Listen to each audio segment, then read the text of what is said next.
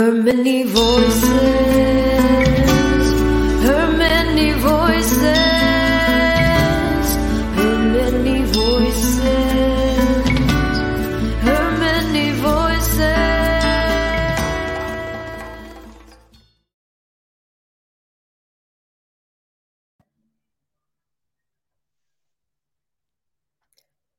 Oh, we don't have audio. Oh, Okay, greetings, now we everyone. have audio. We're so happy to be here for another Lunch and Learn. Happy December, everybody. It's the holiday season. It's just a really a beautiful day. And we're so happy to have Theo Wilson with us as our guest. Alicia, would you like to share a little bit about Theo? Hey, everybody. Um, welcome today. And Theo, thank you so much for saying yes to joining us today.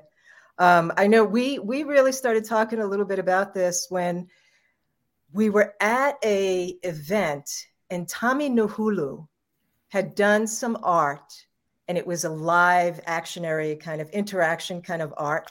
And Theo was one of, uh, I guess, the muses for that piece.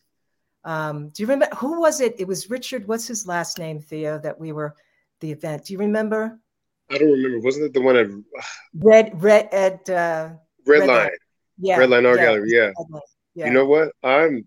I I don't remember it. I was invited kind of at the last minute, okay. and so I didn't even know I was a muse for the piece until I got there. So yeah, that was wild. And, uh, and we were having dinner with uh, with Tommy this just a couple of nights ago, and he had mentioned he's like, "I'm so excited. We're going to have Theo on the show." Tommy's also one of our board members. He's like, "Do you remember I did this piece and I had Theo in there?" And um, yeah, it was a beautiful, beautiful piece, and uh, it was wonderful to spend some time. Huh? No, no, no, no. Yeah, yeah. That was a that was a great night. it was a, it was a wonderful night yeah and um, i was so excited when we started talking about the possibility of you joining us um, theo you, your uh, your work has been inspirational on a whole lot of levels it really has and um, you know everything from your infiltration within um, well i'll let you talk about it a little bit later but um, the infiltration into white supremacy and the alt right and you know extreme liberalism and all of these things um, they're key they're key for us to come together for humanity to come together and it's the key for all of this division that we have been experiencing. Um, so i just wanted to say hello to you this morning. I wanted to say thank you so much for joining us um, it's always good to see you, and um, and I always love seeing you and your beautiful family. The photos of your beautiful family. Um, blessings, blessings on your your children. Yeah, your wife and your children. All right, Myrna. Um, because we are having some tech issues today, I am going to back out. Maybe one less uh, less drain on um, on technology, and um, and I can certainly jump in at the tail end if if it Great. seems like it's a good time too. Thank you right. so much, Alicia. Thank you. Okay. All right. Thank you both. So Theo is a civil rights activist. He's a human rights activist. He is a leader in the Black community. He's an artist, having eh, being a slam poetry um, national winner, I believe. Um, he's also the star of a show on the History Channel called "I Was There." Um, that show that's been playing and um, has done three TED talks, right? Three. Um, a little more than that, but I'm I'm gonna I'm gonna be humble and just say three. So I'd love for you to introduce yourself, kind of before we dive in. Just maybe add to that and introduce yourself so people can know more about you. Thank you so much, Myrna. Um, essentially, I'm just trying to help, and that's all it really boils down to. When I start in my own backyard, which is the Black community, and in that, almost every intersection of activism you can find in that backyard, um, Black community, my backyard, and from there, I've been able to lend my voice to a whole lot of issues that I didn't anticipate lending it to when I first started down this path. Uh, and so I'll just say that I meet a lot of nice people, and the people who are not so nice, uh, I understand what they're trying to do.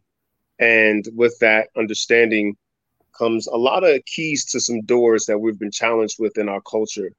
And I'm hap- I, I happily share those keys. But whether it's arts, you know, spoken word and slam poetry, or the TED Talks, or Shop Talk Live, my organization, it's all about connecting folks, and that's what I'm doing here. That's great. Thank you so much. Yeah, there's there's several paths that we can go down today. Um, Yeah. So that's really um, awesome. And you may have already answered this, but I'll go ahead and ask it. What's the common thread among all of those different roles that you have right now? The common thread and underlying most important purpose for you? Probably it is dismantling structural violence. It simply does not need to be. And those who benefit from that violence only do so in the short term. In the long term, uh, in a universe, what you do to one other, you do to yourself. And so, uh, systems of privilege are artificial paradises, and they are propping up people in a way that actually, in their privilege, uh, stunts their growth as people. And so, I just figured that what's important is dismantling those systems of privilege because that's the thing that all of these things have in common and seeing if we can find a replacement for them that looks like a thriving and harmonious world and that we can all yeah. belong to and i think that's the vision that we're building towards versus just the systems that we're fighting against Right. That's beautiful. Building a parallel society or parallel, parallel Mhm. structures that people can shift toward as they turn away from dysfunctional structures and systemic problems. right Yeah, yeah. You mentioned um, that that privilege is an artificial um, paradise, right? I, that's very intriguing to me. Um, you're saying that people with privilege, which a, a lot of people have, I feel like I have a certain extent of white, white privilege, right? Um, As do that I, yeah. privilege, what you're saying is, what you're saying is that it's not actually a truth, right? Like if you dial drill down, it's not a truth. Right. I mean, when you look at it, uh, now we're starting to find that every time you hold down a entire group of people, you're just wasting human potential ultimately, right? Um, I've heard a Muslim cleric say that a, a, a nation can rise no higher than its women. Well, let's take that example of a false privilege, a male privilege. Uh, when you're wasting the intellectual capital of half your populace because they have a double X chromosome or are born into a femme expressing uh, gender. What you're doing is you're saying um, where we are is fine. There's no way we could ascend, rise above, or overcome any challenges, and we don't need their help doing that. That's arrogance. And, we, um, and that, are you implying that there's there's nothing that needs to be improved? Right, right, right. If you think that, for example, some of the greatest scientists that America could have produced didn't end up hanging from southern trees in the era of Jim Crow, then what you're saying is that you think that all alone, the dominant class just has it under wraps. They've got it under control and that there's nothing they needed to learn. We know that that's false. Some of the greatest inventors uh, did so without any education and a whip to their back. You know what I mean? And so Yeah. I feel like we are all impoverished when we accept this man-made privilege, this structural uh, benefit on the quote winning end of violence, when what we could do is dismantle it and find so much more treasure on the other side. Mhm. And what you got to do is actually overcome your fear of quote losing in an artificial zero-sum game anyway that doesn't need to be. We have literally out-engineered zero-sum games, and that's what I'm trying to get folks to see. Say more about that because I think that's a really important point. That it's not a zero sum game. It, we we can all be winners in this situation, right? There don't have to be winners and losers. we really can be you, you know like as somebody who uh, I, I come from what i call a warrior family right uh, the men in my family have known war of different kinds whether it's directly serving for our country or somewhere in the street or even in martial arts uh, what, what i find is that so there was a time for that i fully understand in the intellectual exercise how it seemed like well my tribe didn't have enough and your tribe has too much and we're going to take because my kids need to eat I get that, right? That totally makes sense. What a thousand years ago, even up to 100 years ago. But what people don't understand is that the very technology of war out evolved it. The very things that we did to take from others, we can now engineer these things for ourselves. We used to need land, take land by all means. Is the one thing God ain't making no more of. Until we invented aeroponic farming, right? until we could like literally grow food in vertical artificial towers, right? Until we could, you know what I mean? Like, I, I get it. We had a petrol driven economy for the last 200 years from the Industrial Revolution. Well, we've out engineered that. We literally don't need this anymore. But we have a culture that's based around competition, violence. Uh, we have a culture that's based around a zero sum game, zero sum mentality. And you actually cannot dismantle any of the isms and get the buy in from those who benefit from the isms before you make them realize that the zero sum game is actually false and then demonstrate another way.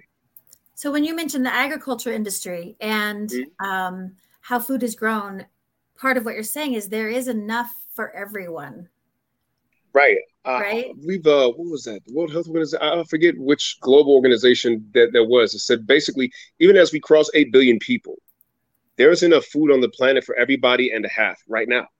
Right mm-hmm. now. Yeah.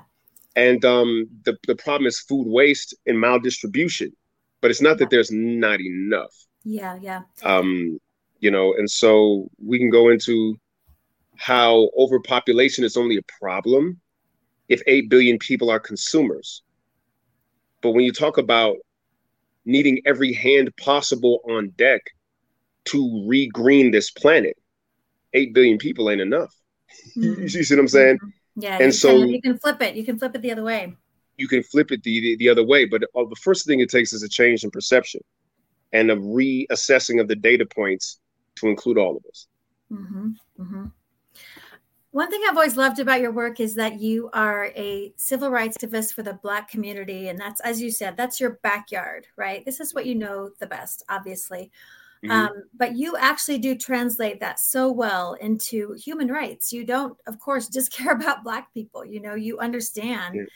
That yeah. everyone is has value, and that um, I, I love that about your work. Thank you.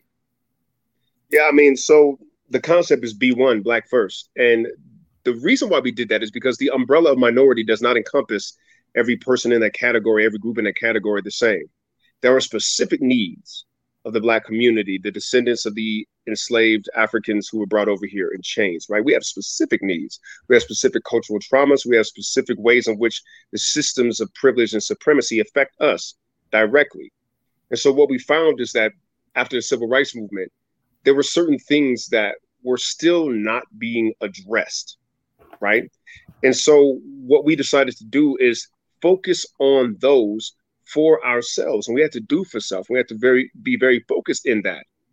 And then when you begin the doing, and then when you begin the work, you realize there's all these threads that are tied to other things that land in the black community. But when you pluck that thread, it goes to this community and that community and that community. And I actually don't even really have to leave the work I'm doing in the Black community to affect these other communities with my work, right? And so, and I, and just to care only about one's own is to deny the reality that, like, we all share this planet. and, like, if an asteroid hits, we all in trouble. And in times of disaster, you will see quickly how much we need each other, regardless of what we look like. And so I take care of La Casa. I, I take care of my backyard. I take care of home. But in, in the meantime, I, I, care about how it affects your home too. You know what I mean? Yeah, that's great. Yeah, as you know, one of my things is that I look back at the planet from space, and with the publication that I that I own about, and and that's the most profound thing is that there's no national boundaries. You don't see the state lines or the country lines. They're not there. They right? They're right. and we're all we're absolutely all here together on this together. Um, you know, you and I've talked a little bit about um, white privilege or privilege of other people, of you know, all kinds of people. Like there's there's this occurs in all kinds of sectors of humanity. And right. what's interesting to me is how most of the time it's unconscious mm-hmm. right? It's something that we are not aware of until right. something happens or we have a certain friend or a conversation. And it's really important that these things become conscious, that we become aware. Um, and there is really, truly, I, I, I, really agree with you that, you know, it's been really enlightening um, in the past year or so to even a couple years, I would say, because this is one of the good things maybe that came out of of Black Lives Matter was that people are people are realizing that that this exists, right? Right. And right. and what was really profound, I was at an event with Francoise, who does My Skin Global.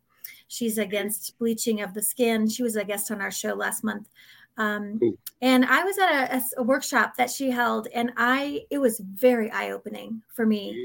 It was full of mostly Black people who are concerned about this issue, and I learned how they grew up and how different it was from how I grew up, in mm-hmm. that even some nursery rhymes were mm-hmm. derogatory toward their own race.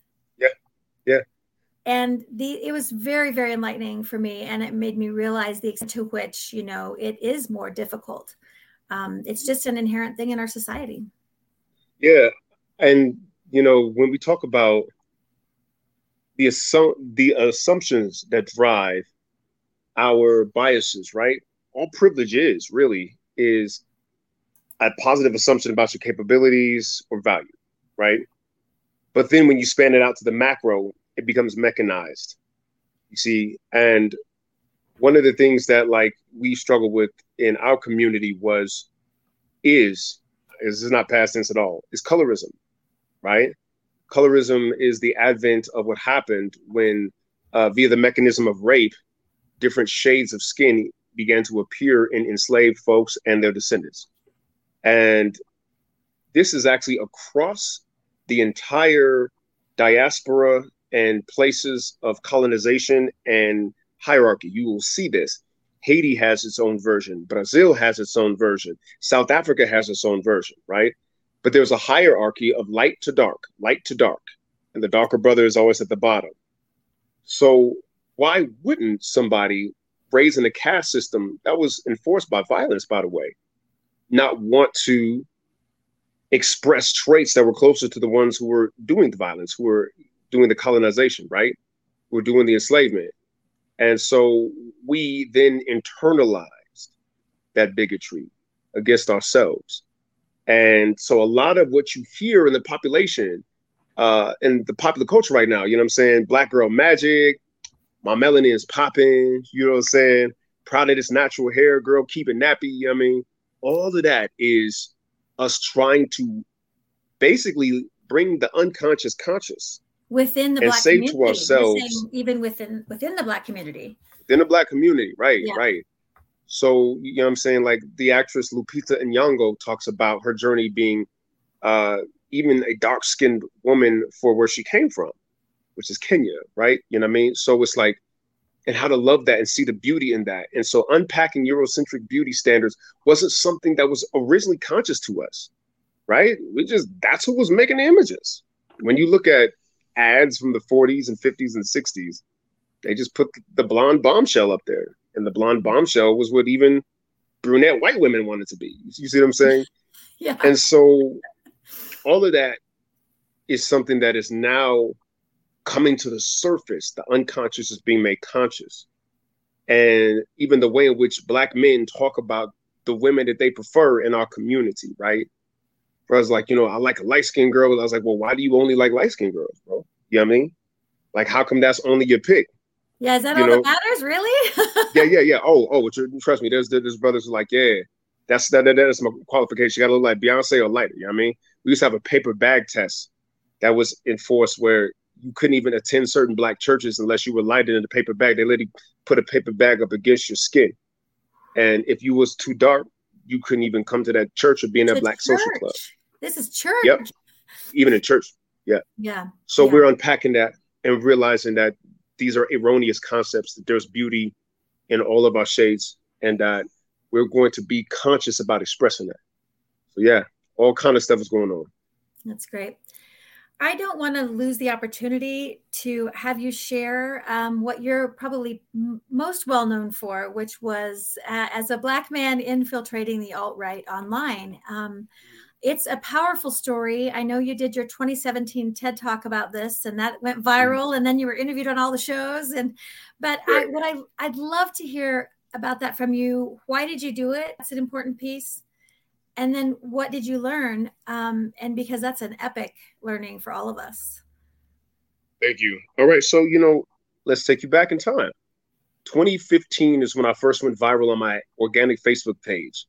A video about reparations for Black people. Mm. The first 10 minutes of the video, the, the, the, the, there's only 10 minutes. The first minute of the video, I acted like I wasn't for it, just to bring people in who wasn't for it. And then slowly I began to show actually there's a lot of merit actually to Black people getting reparations. Slavery wasn't just 100 years ago, you know, it was like much more recent as it evolved forms. That went viral, began to attract trolls. And these trolls were saying things that were literally outside of the matrix of reality to me, right? Keep in mind, this was 2015. The Donald Trump candidacy was gathering steam.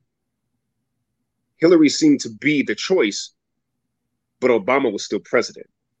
And so all my videos, as they began to go viral, because I wasn't the only one, I began to get in these pissing contests with these white supremacists. And I've, I've you know, and I, I, would I would lock swords with these guys like for real, for real. And I'm still not beyond that. I really wish I, I was, but if I'm feeling froggy, I might just engage in the battle. Sometimes I'm feeling froggy, right? But not to the not to the extent that I did back then, because back then I would go fully toxic, and it wasn't working. It just wasn't working. I wasn't changing minds. I wasn't opening hearts. I wasn't doing nothing. and so I began to wonder where is this coming from? We did not know about digital bubbles back then. Nobody mm-hmm. was talking about echo chambers, yeah. target marketing algorithms, nothing, but we were definitely subject to them.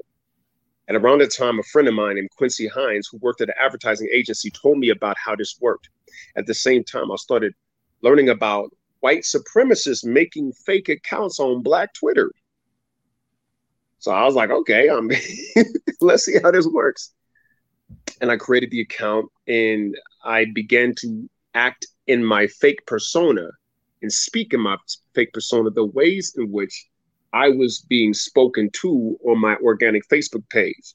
Because everything I was talking about was Black Lives, Black Lives, ending police brutality, creating structures of accountability, and what Black people need to do to unify. That was my page it would get trolled, and I could damn near copy paste what the troll said into my fake profile. Mm-hmm. And I watched it get applauded. I watched it get uh, celebrated. And I realized not only that people lose their way with social reinforcement, but looking at that social reinforced echo chamber, I saw how big the Trump movement really was. And I began to see that his presidency was more than just a long shot, that it was likely. And about eight months in, I realized I learned all I could learn from it. And I shut it down without thinking that I was ever going to talk about it. I thought it was a silly experiment in how to drive myself crazy. And um, yeah, about, I'm going to say a year after it was shut down, the curator for TEDx Mile High, Jeremy Duhan, saw me on the cover of Westword magazine. And I had done several poems before but he asked me what I want to do a speech, like a full length speech at TEDx Mile High. And I submitted the script about what I was hoping to talk about, which was uh, quantum computing. And I had one line in there about going undercover in the alt right, just one. I, I really thought it was stupid. And they were like, Excuse me, what did you do? And I was like, Oh, I just made a fake profile as white supremacist and learned all this stuff. It's like, uh, can you expand on that? And I was like, Yeah. Anyway, talk comes out the same weekend that Charlottesville happened. Mm. Viral. And uh, yeah, I didn't tell people in the talk that I ended up in therapy over that, lost two relationships over that, and that I was uh, suffering from some really heavy trauma. Uh, but yeah, I've been talking for a while. What was the second question you asked me? Uh, well, why you did it in the first place, and then also uh-huh. what you learned from it. Uh, well, what I learned. Yeah, essentially to boil it down, there was two types of white supremacist trolls. They were in different places in the radicalization. One guy was the absolute toxic, perhaps violent actor who was hyperbolically saying provocative things. That guy's too far gone, right? For what I was kind of seeing what would work, which was relational de-radicalization. Then there was the other guy who was confused about why we were saying Black Lives Matter, the other guy was raised in the American school system, which taught history poorly. The other guy, he saw Barack Obama as president and had every reason in his mind to think that racism was over. Why y'all talking about it?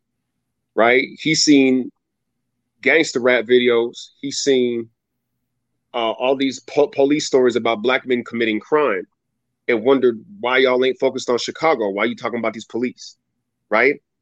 And this guy was saying, I'd love to wake up with Oprah Winfrey or LeBron James's bank account. Tell me why I have to say Black Lives Matter. All lives matter. How come you can say black and proud, but I can't say white and proud? Right?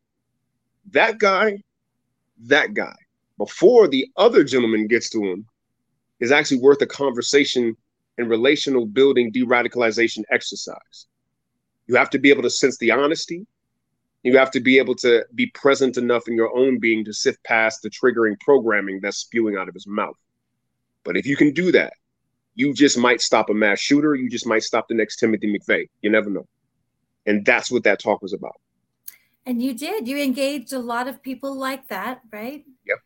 And uh, I remember Yep. one of the things that came really from that was sort of a, an understanding. Certainly, correct me if I'm wrong. An understanding of maybe in a way how they got there right a lack of they got- exposure a lack of exposure to diversity and black people and you know so you were starting to understand that which created compassion right maybe Right, maybe, right. maybe not endearment but at Well, least no endearment com- going on. right No. right right but at least a, a sense that oh wow i could see how they got there Right. Uh, none of us chose our mama. None of us. Right. Not that I can remember.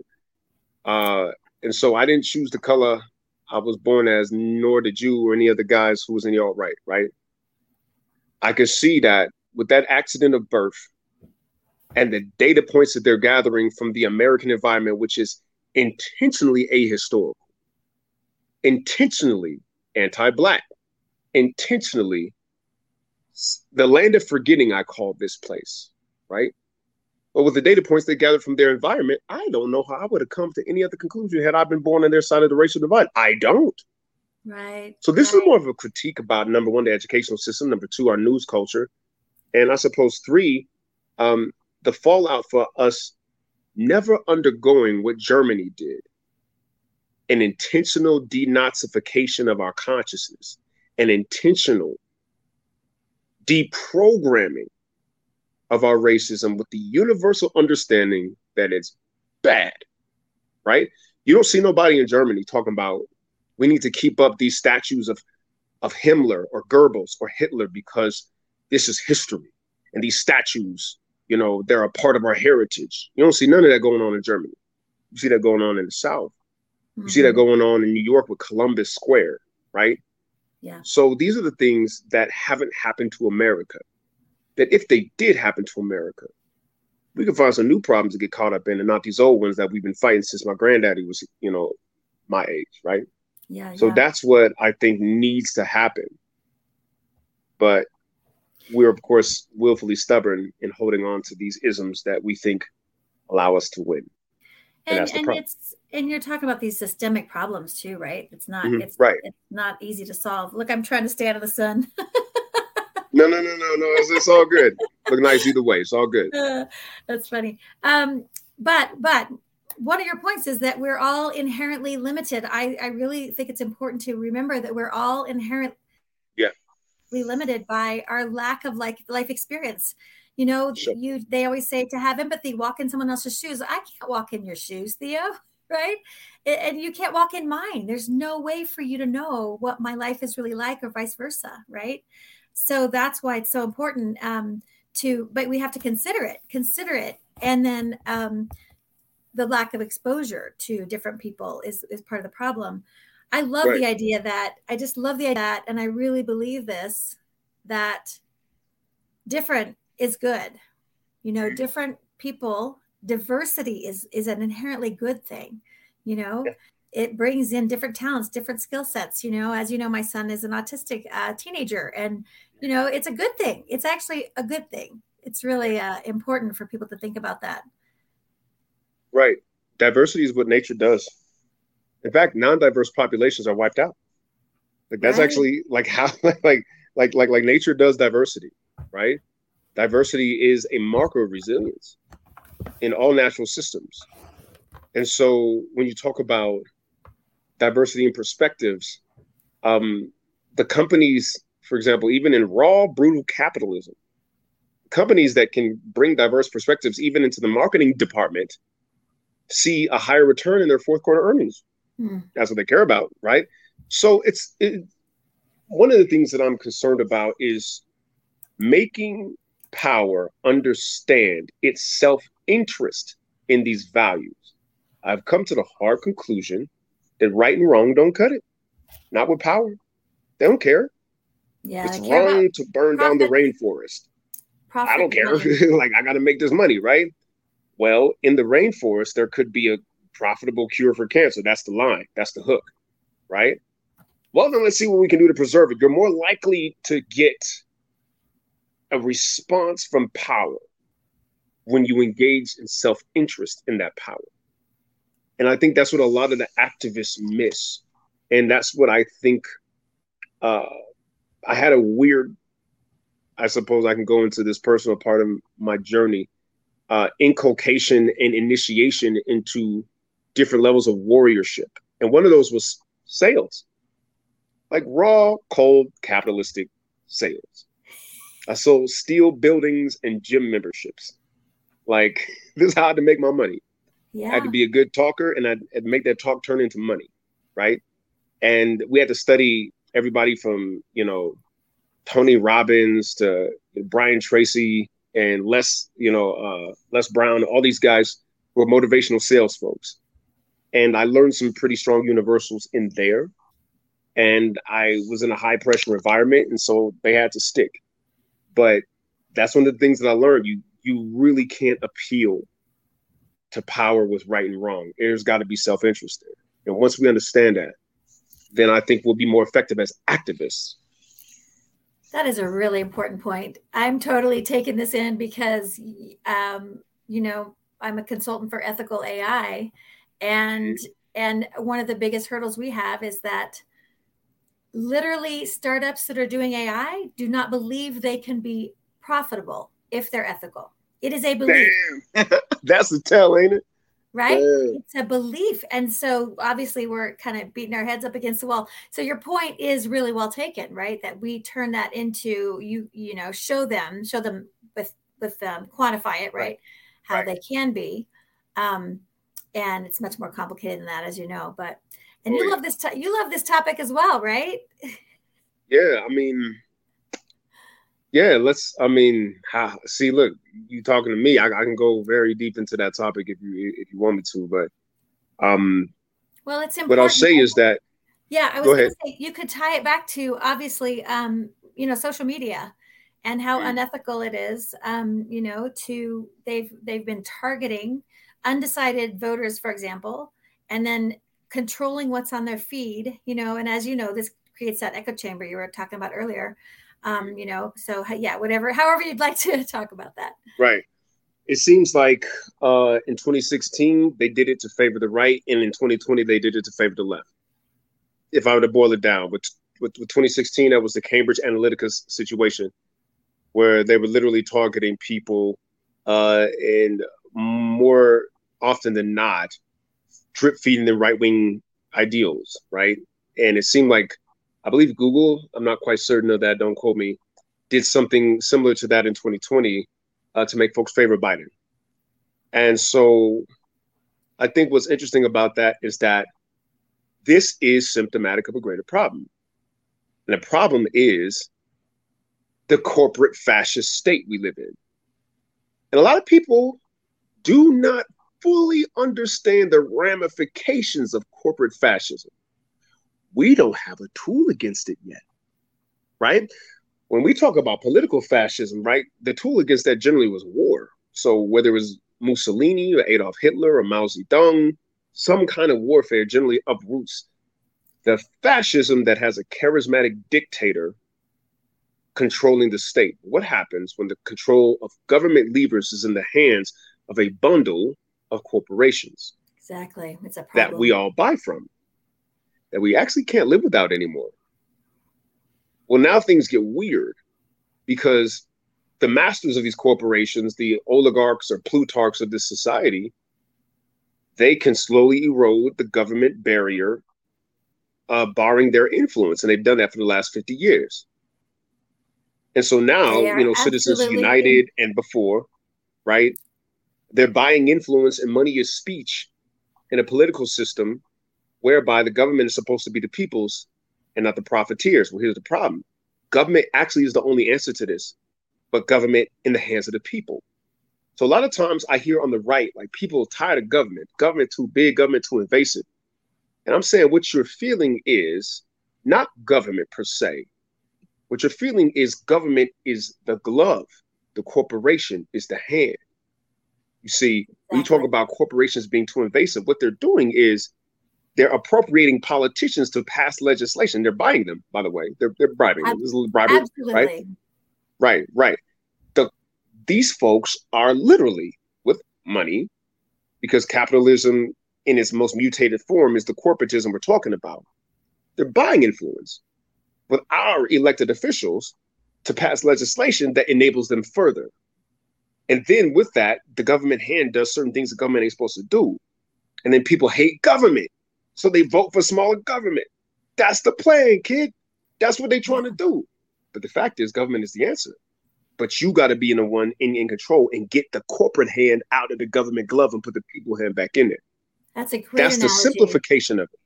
Huh? I love that analogy. It's a great analogy of the glove and the hand, and that right. the government is the is Thank the glove, you. and they're not the ones controlling it even right? And um, but there's yeah corruption i want to be clear too that corruption is on all sides and this is not at all about left right democrat republican. So we're talking about a bigger picture it problem. is everybody a, you, you, you, know i uh my, my my wife is from africa and so that means half my family is african. And i hear them talk about corruption in africa. I hear them talk about you know how they be stealing aid you know what I mean, in in, in Africa, and there's these these buzzards, these vultures that leech off the, the, the, the, people. And I said, that ain't no different than what's going on here. It's just happening at a higher level. The difference between African corruption and American corruption is in Africa, they break the law. In America, they change it. That's oh it. Oh my gosh. So well put. That's it.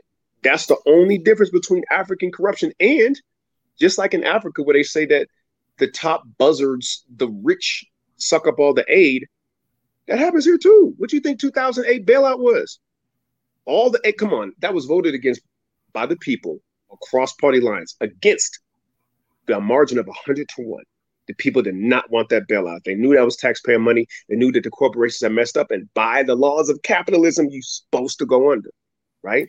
Yeah. But so, they had already sucked it up, and the happened? aid went to the wealthy, just like it does in Africa. Yeah, and just to break that down a little further, what you're saying is, you know, the our Federal Reserve, you know, they say printed money. Of course, it's not really printing it anymore, but yeah, they're yep. creating it out of thin air, is what they're saying, because it's not on the gold standard, and it's they're creating it out of thin air.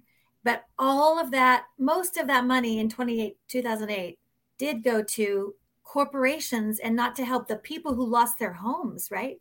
In the in the whole housing crash um, that that movie, The Big Short, is uh, highly recommended if you want to know, you know for, for, the people who want to know more about that. But that's no. you're right, and so I think sometimes we talk about these things theoretically. We say that like, what's the bottom line? Those people who lost their homes were not helped. Not only that, but I'm going to call that as the most strategic failure of the Barack Obama administration, because the bailout happened on Bush's watch. Let's be clear, right?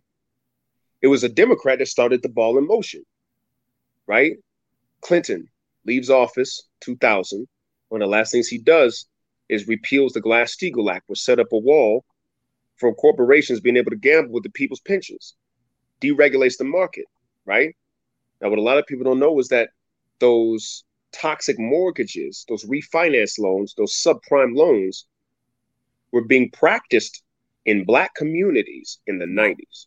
Yep black communities were by the time the year 2000 rolled around half of the refinance loans in the black community were subprime. Those predatory lenders were practicing in the hood right? As... devaluing black homes but there was no oversight over there. When clinton deregulates the market they had already practiced their craft and repackaged these loans to white people as option arms, adjustable rate mortgages, right? And so for eight years, it runs rampant under Bush. But Bush also does the war. war in Iraq drains all of the spare capital, right? The thing hits the fan under Bush's watch. Obama, you had one job, dude. Obama, you had one job. Honor the poor like we voted for you to do. The whole symbolism behind your black presidency was that you come from the bottom. I'm the son of a Kenyan goat herder and a white lady from Kansas. That's great. Bruh, the assumption in that is that you care about the little guy. That's the, uh, the assumption. When Obama does not put a single banker in jail, when he doesn't bail out from the bottom, what he should have done is buy up all the mortgages so that the people could stay in their homes. This is what you do with that money. It's the people's money. Exactly. Well, now you open the door for Donald J. Trump to come in with a fake ass populism. That's what you did with that.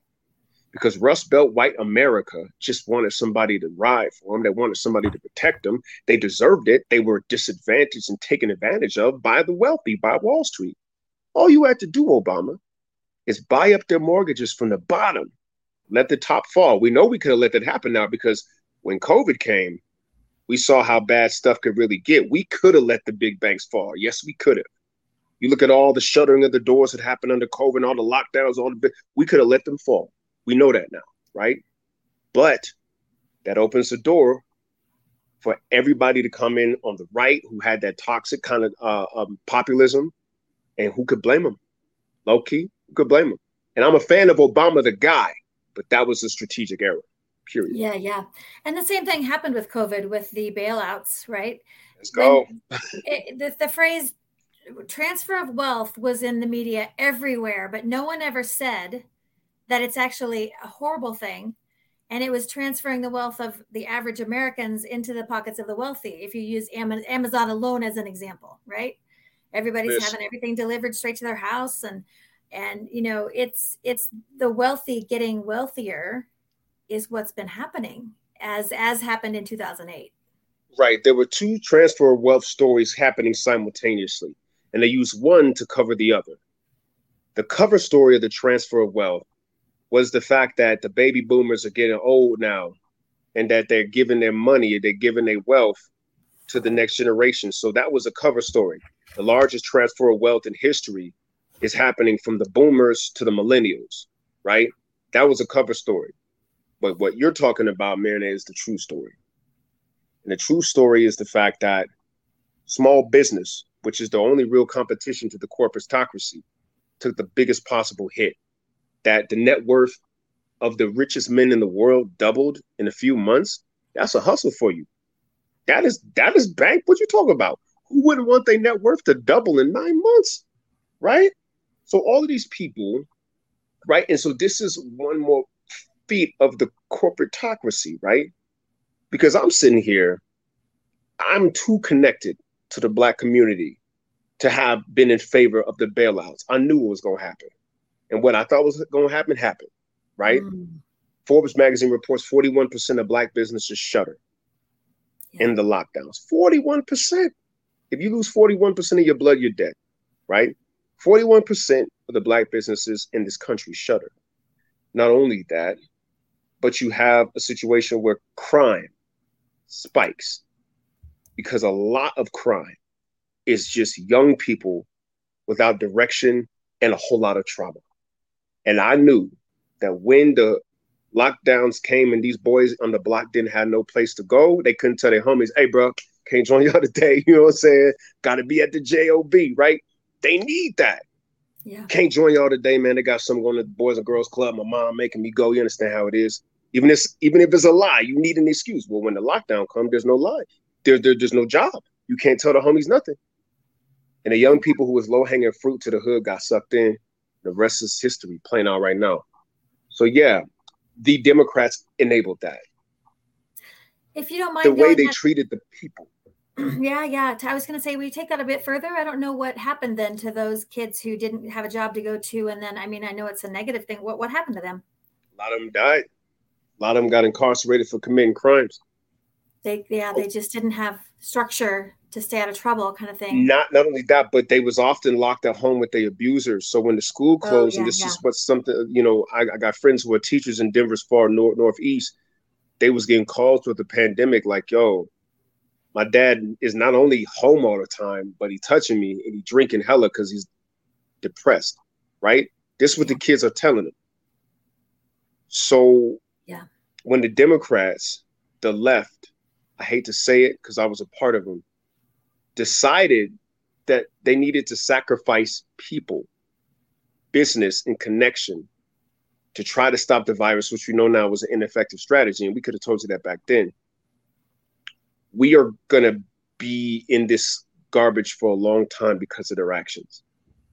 And that's what a lot of people are doing. And it just enabled the transfer of wealth. It just enabled it, in the And wrong direction right? That's what happens when direction. Yeah. government is in the hands of corporations. Yeah, yeah, yeah. Um, thank you. Wow. Um, we have about six minutes left. Um, we might go a few minutes over. We'll see since we started a few minutes late, but we do have Yeah. one question for you now. Um, and what would you do differently with your infiltration of the far right? What would you do differently? I wouldn't do it at all no more. That's crazy. Wouldn't have done it. I wouldn't have done it. Like even, and I'm and I'm glad that a lot of good came from it. But what I would do differently was, what I would do differently was have mental health access uh, while I was doing the experiment. Oh yeah. I would yeah, have been in the hands of a a therapist at the very time. Reason why it was not wise for me to do that is because I'm a police brutality survivor, and a lot of the wounds got reopened during that time. Wow. And and and I was in such a dark place. Like I was it, like to my girlfriend at the time, I was insufferable. I was insufferably combative. Hmm. and that dissolved and then some other stuff happened with the following relationship and that fell apart so i would have been in the hands of a of a trained professional before i ever did something like that ever again. And Yeah, that's why when people really- ask me about it i don't recommend it. That's a big warning. That's a really big important warning. Um you know your point is about your own mental health going through all that. And it's the same point of what people were going through with the lockdowns. You know there's so much mental health um, problems because of the extreme reaction of the government to what was happening. And um, but it's it's not you know it's not okay. It ain't okay at all. And it's a lot of it's caused i think on purpose you know it's it's really really tricky. It is a tricky thing. And i would say that i don't know if the if the if the wealthiest people meet at davos every year and then they come back twice as wealthy the next year after they ran a simulation in the event 201 yeah man it's hard that's you know what i'm saying? Like i don't want to be mr conspiracy dude but what people do is they say i'm a skeptic and what they really mean is they don't even consider conspiracy. Well that's the other end of it right? Some people all they see is conspiracy and then some people there be a conspiracy right there and they don't see it right? Uh-uh. A true skeptic has conspiracy on the table and if it's not accurate you sweep it off. If it is accurate you follow it. Yeah it's hard to think As you Mhm. know, conspiracy just means it's a secret, and there are sec- pe- groups of people that have secrets all over the world. I'm a member of a sorority from college. We have secrets. You know, we have planning a a surprise birthday party is a conspiracy what Exactly, exactly. come on dog So yeah, yeah, yeah. Um, we have another question for you. Okay. Yeah. Um, out of these three issues, which one do you have a more of a focus next year? Human rights, political rights, or economic rights? economic rights likely what i'm trying to develop is something that is uh is going to reframe what wealth is we have to change the frame and with the different change of frame you make new ideas out of the same data points but it's going to be economic that's the short answer That's important. Yeah, that's great. Um, So we, I here's something I promised you I'd ask at the very end. Um, okay. And we may have more comments, uh, questions coming in. But before we do that, is there anything else that you want to share with everyone? Is there anything we didn't talk about that you'd like to make sure people know? So much, man. Um, I feel like what's most important now is this is what I'm trying to do. So when I say I'm doing this, I'm I'm I'm, I'm doing this failing and getting up, doing this failing and getting up, right? And that is um one of back when I was a church going person, I ain't no more, but they said, be wise as a serpent and harmless as a dove. The good must take into account the true nature of their opposition and how far they are willing to go. Mm-hmm. And that means that you have to stare into the abyss of the darkness that they have without letting it overcome you. Understand that they, whoever your opposition is, those who would oppose the freedom of the people, have learned their strategies and have been inculcated in the idea that that's the only way, right? But know how far they'll go, up into including murder, genocide, and the whole nine. They'll do it, right? That's scary. Steel yourself and figure out your strategy, factoring that information in, and fight effectively without becoming. And it's that not, is what I'll say. that is not easy. That Hell is no, not it ain't. Easy because we have if let's say you and I are uh, aware of some things happening in the world and we can't even fathom then it's so hard to go that far because it, I have cognitive dissonance that anybody could, you know, think it's okay to do what's happening to people, you know? So, yeah. so, um, I have to, I, I almost have to keep reminding myself, you know, you're, this is a reminder, you know, yeah. that, that, you know, there, there's a lot of things happening that we need to be aware of.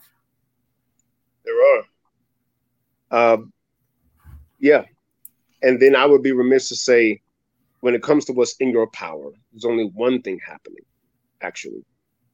Uh, there's only one game in town, as one of my mentors told me, and that is the game of personal development through all of this, right?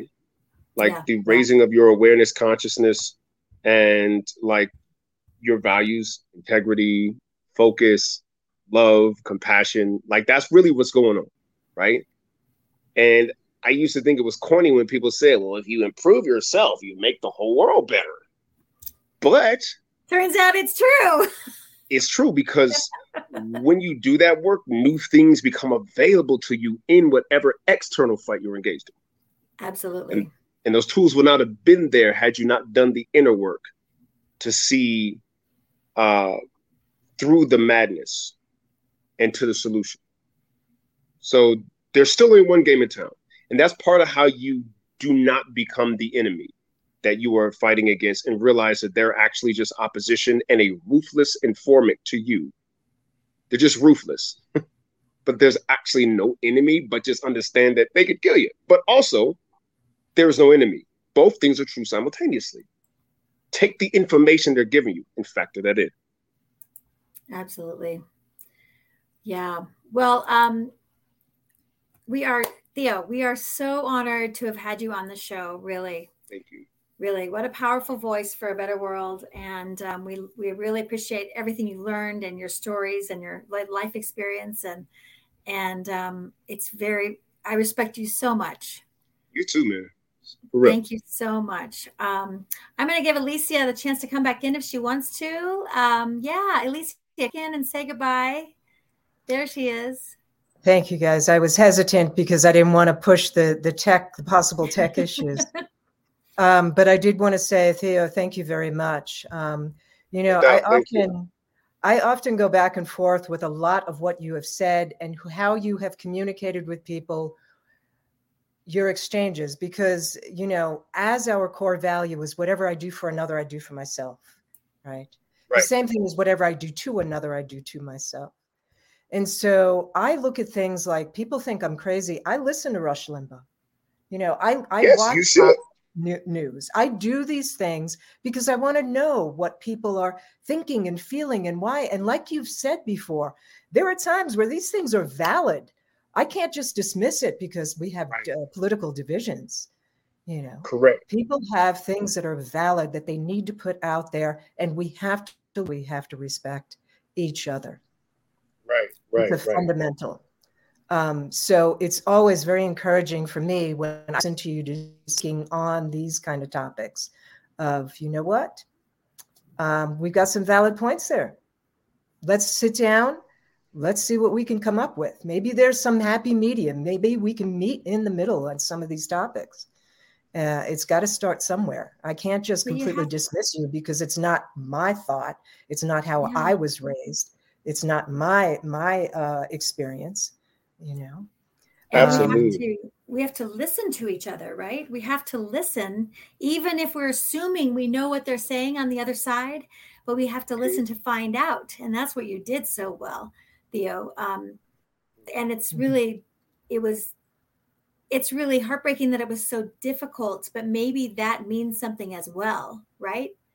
How difficult it was for you means that these problems are really serious. They're really serious and i mean ultimately um like when i consider how close i've been to death before i was like is it to kill you? No? Okay. Well screw it. What i got to say? You, you know what i mean? Like wh- wh- when i contextualize my life like that you know um i wasn't supposed to live past august 15th 2003 that's when the police handcuffed me to a chair and beat me uh, for putting up more resistance than George Floyd, more resistance than Oscar Grant. Um, so at that point, you know, when you compare it to that, Yeah. it seems like uh, we only got limited time anyway, so learn as much as you can. Well, you come across as somebody as a power of example, and I have on multiple occasions pointed people in your direction. You've got to go check out this this this talk. You've got to check out he is speaking here. You've got to go meet with this man. It, eh, yeah, because we have to have we have to have your voice out there as often as possible. I appreciate that. It's so good to find value. you know, like I said, I'm literally just doing the best I can with, with what I got. So I, I appreciate the appreciation. I mean, I appreciate y'all too. Thank you. All right. Thank you. Thank Yeah. you so much, both of you, Alicia and Thank you. Theo. Thank you so much. This was a really Thank powerful you, talk, ma'am. Theo. Thank you. For real, for real. Thank y'all so much for having me. Hey.